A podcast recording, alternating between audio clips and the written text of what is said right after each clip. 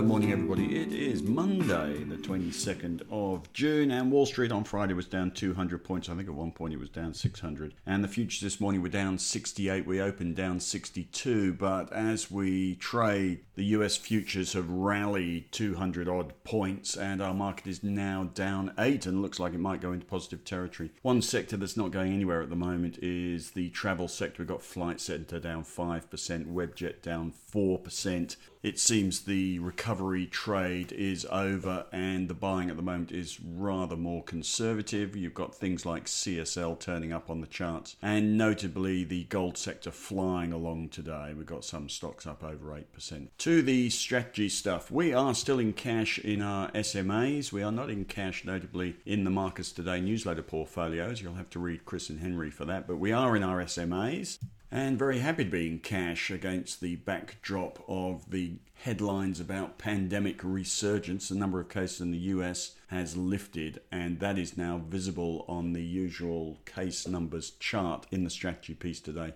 That the US has ceased to flatline and case numbers are increasing again, as they are in Brazil, India, Saudi Arabia, Germany. China seems to have got on top of that recent pop in numbers they had. And of course, we have Australia with rising numbers as well. That's quite apparent on the chart. And for those of you that don't live in Victoria, you might be aware that we have led the world in going backwards on restrictions. We have tightened restrictions. Which is probably the first country in the world to do that. It looks like we are leading the world, although it seems the US market doesn't seem to worry about Victoria at this point in time. Maybe one day.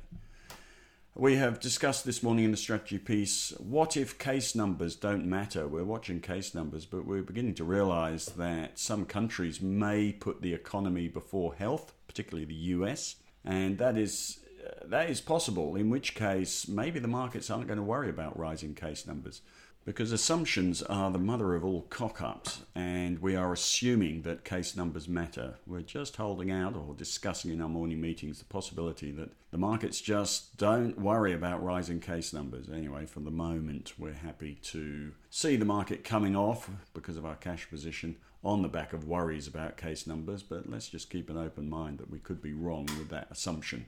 Otherwise, I do have some money printing cynicism, which I've been expressing in the weekend email. We are privately cynical about the Fed and government's money printing, bouncing the markets in March, and now holding up confidence pretty much on its own. I saw Jonathan Pain's email this morning. He is a bit of a perma bear, especially on money printing, and there are all sorts of arguments to suggest that at some point the central banks will have to pay a price, or the world will have to pay a price for the central bank money printing. And he talks about the monetary and fiscal shock and awe which saved the market in March and has now put some froth back onto the US market. And he says, Who, with a straight face, can tell you that US valuations are not expensive. And also says, which I think is the sensible comment, can they get more expensive? Well, of course they can. The market is prone to lose its head occasionally. Anyway, it's all the sort of stuff which reinforces the idea that we just need to stand back from the market at the moment and watch what happens rather than be in the boat on the stormy seas hoping the weather clears up. We're quite happy to watch the storm from the radar. Meanwhile, this weekend, the Trump train hit the buffers a little bit. That election rally looks like a bit of a flop, and you do wonder if that was a an event specific cock up. There was talk about protesters booking out seats and not turning up, or whether it is a reflection of Trump's electoral chances. Uh, the market does like Trump. If Biden gets ahead, the market probably won't like it. He is a pro-business, pro-growth president, and any president who sees the S&P 500 as a barometer of his success is working for us as investors, not against us. But also, if if Trump's tenure is doubted, if people start to imagine that he won't be president in November, then things like his trillion-dollar infrastructure proposal are just going to go nowhere uh, and anything he says or, or tweets of a positive nature is more likely to be ignored. Interestingly, on the betting market, not that the betting market got the last election right and certainly got it wrong with Brexit, so we don't want to put too much weight on it, but Biden is paying $1.74 now and Trump 260. Also in the newsletter today is the usual Heikin-Ashi chart of the ASX 200. You will see on there the big sell signal we had a couple of weeks ago, which is what prompted us to cash up. Although last week we did see some strength in the market, which created a buy signal on the chart, although a big MACD and big RSI sell signal is still evident. We've drawn a couple of support and resistance lines around the recent fluctuations.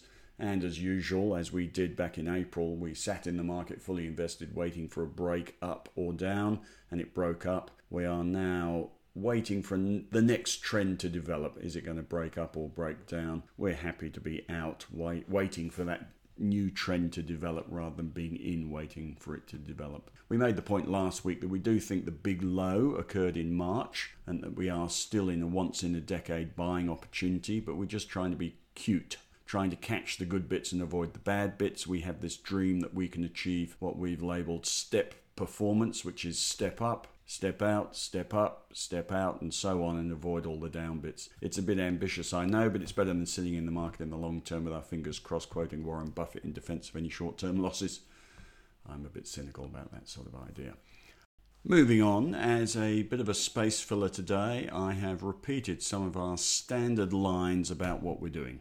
For instance, we could be wrong, we're open minded about that. We know we could quickly get this current step out wrong, but we are not proud or biased. Knowing we could get it wrong is half the problem solved, I think. We are hyper vigilant. That's our insurance policy, reassessing every day as a team, not alone. You need some objectivity and you need constant work. Anyway, we're doing that for you. Uh, we cannot predict the future. We are reacting to un- to events as they unfold, not predicting them. Predicting them is called guessing. We do not have a time frame. We do not declare ourselves as long term investors or short term investors. Declare yourself as a long term investor at all times, and you're going to sit dumb in the market during some terrible moments, missing some fantastic opportunities. We're going to be more active than that and are being. We are watching the herd not becoming part of it. We are trying to exploit it when it loses its head in both directions. We think the recovery rally lost its head for a moment there, so we have sold and hopefully it will lose its head again on the downside and we'll get back in. We have no view, silly thing to say, but it's true. We are not a bull, we are not a bear. We are watching the bulls and bears and we'll go from there. Whilst we do that, we will remain unemotional there is no loving or hating stocks or loving or hating the market. There is simply cold, unemotional assessment of the situation and a decision on best endeavours. The best we or anyone can do is narrow the probabilities in our favour using whatever tools we've got and whatever experience we've got. The point being is that there is no certainty. Lastly, we will still buy individual stocks if we think it appropriate, and we were looking at the CSL chart turning up when the rest of the market turns down. And there are a whole host of stocks that performed well when the market fell last time. Things like uh, Coles, Woolworths, ResMed, Telstra, A2 Milk, Fortescue, and they all fell, but they all fell over 20% when the market fell over. So we don't want to lose money more slowly, so we're not buying in. But you can see there are, we're, we're constantly looking at the charts to see whether there's something we can buy. CSL in the bigger trend is definitely downtrend still, so we're not rushing in. Well, that's about it for today. At the bottom of the strategy piece today, I've given you links to those tables which some of our members have come to love the top 50, next 50, best of the rest, worst of the rest tables, which help you assess the anatomy of the rallies and the falls in the market, which sectors are performing, which show you the sort of undercurrents of the market, which is essential for stock picking. And I've also put in a link to the page we did on Saturday, which gives you sector charts for every sector, which again helps you work out the anatomy. So that's about that. The market is now flat as I speak, having recovered a 62 point fall early on. Looks like we're doing a little bit better than I would like.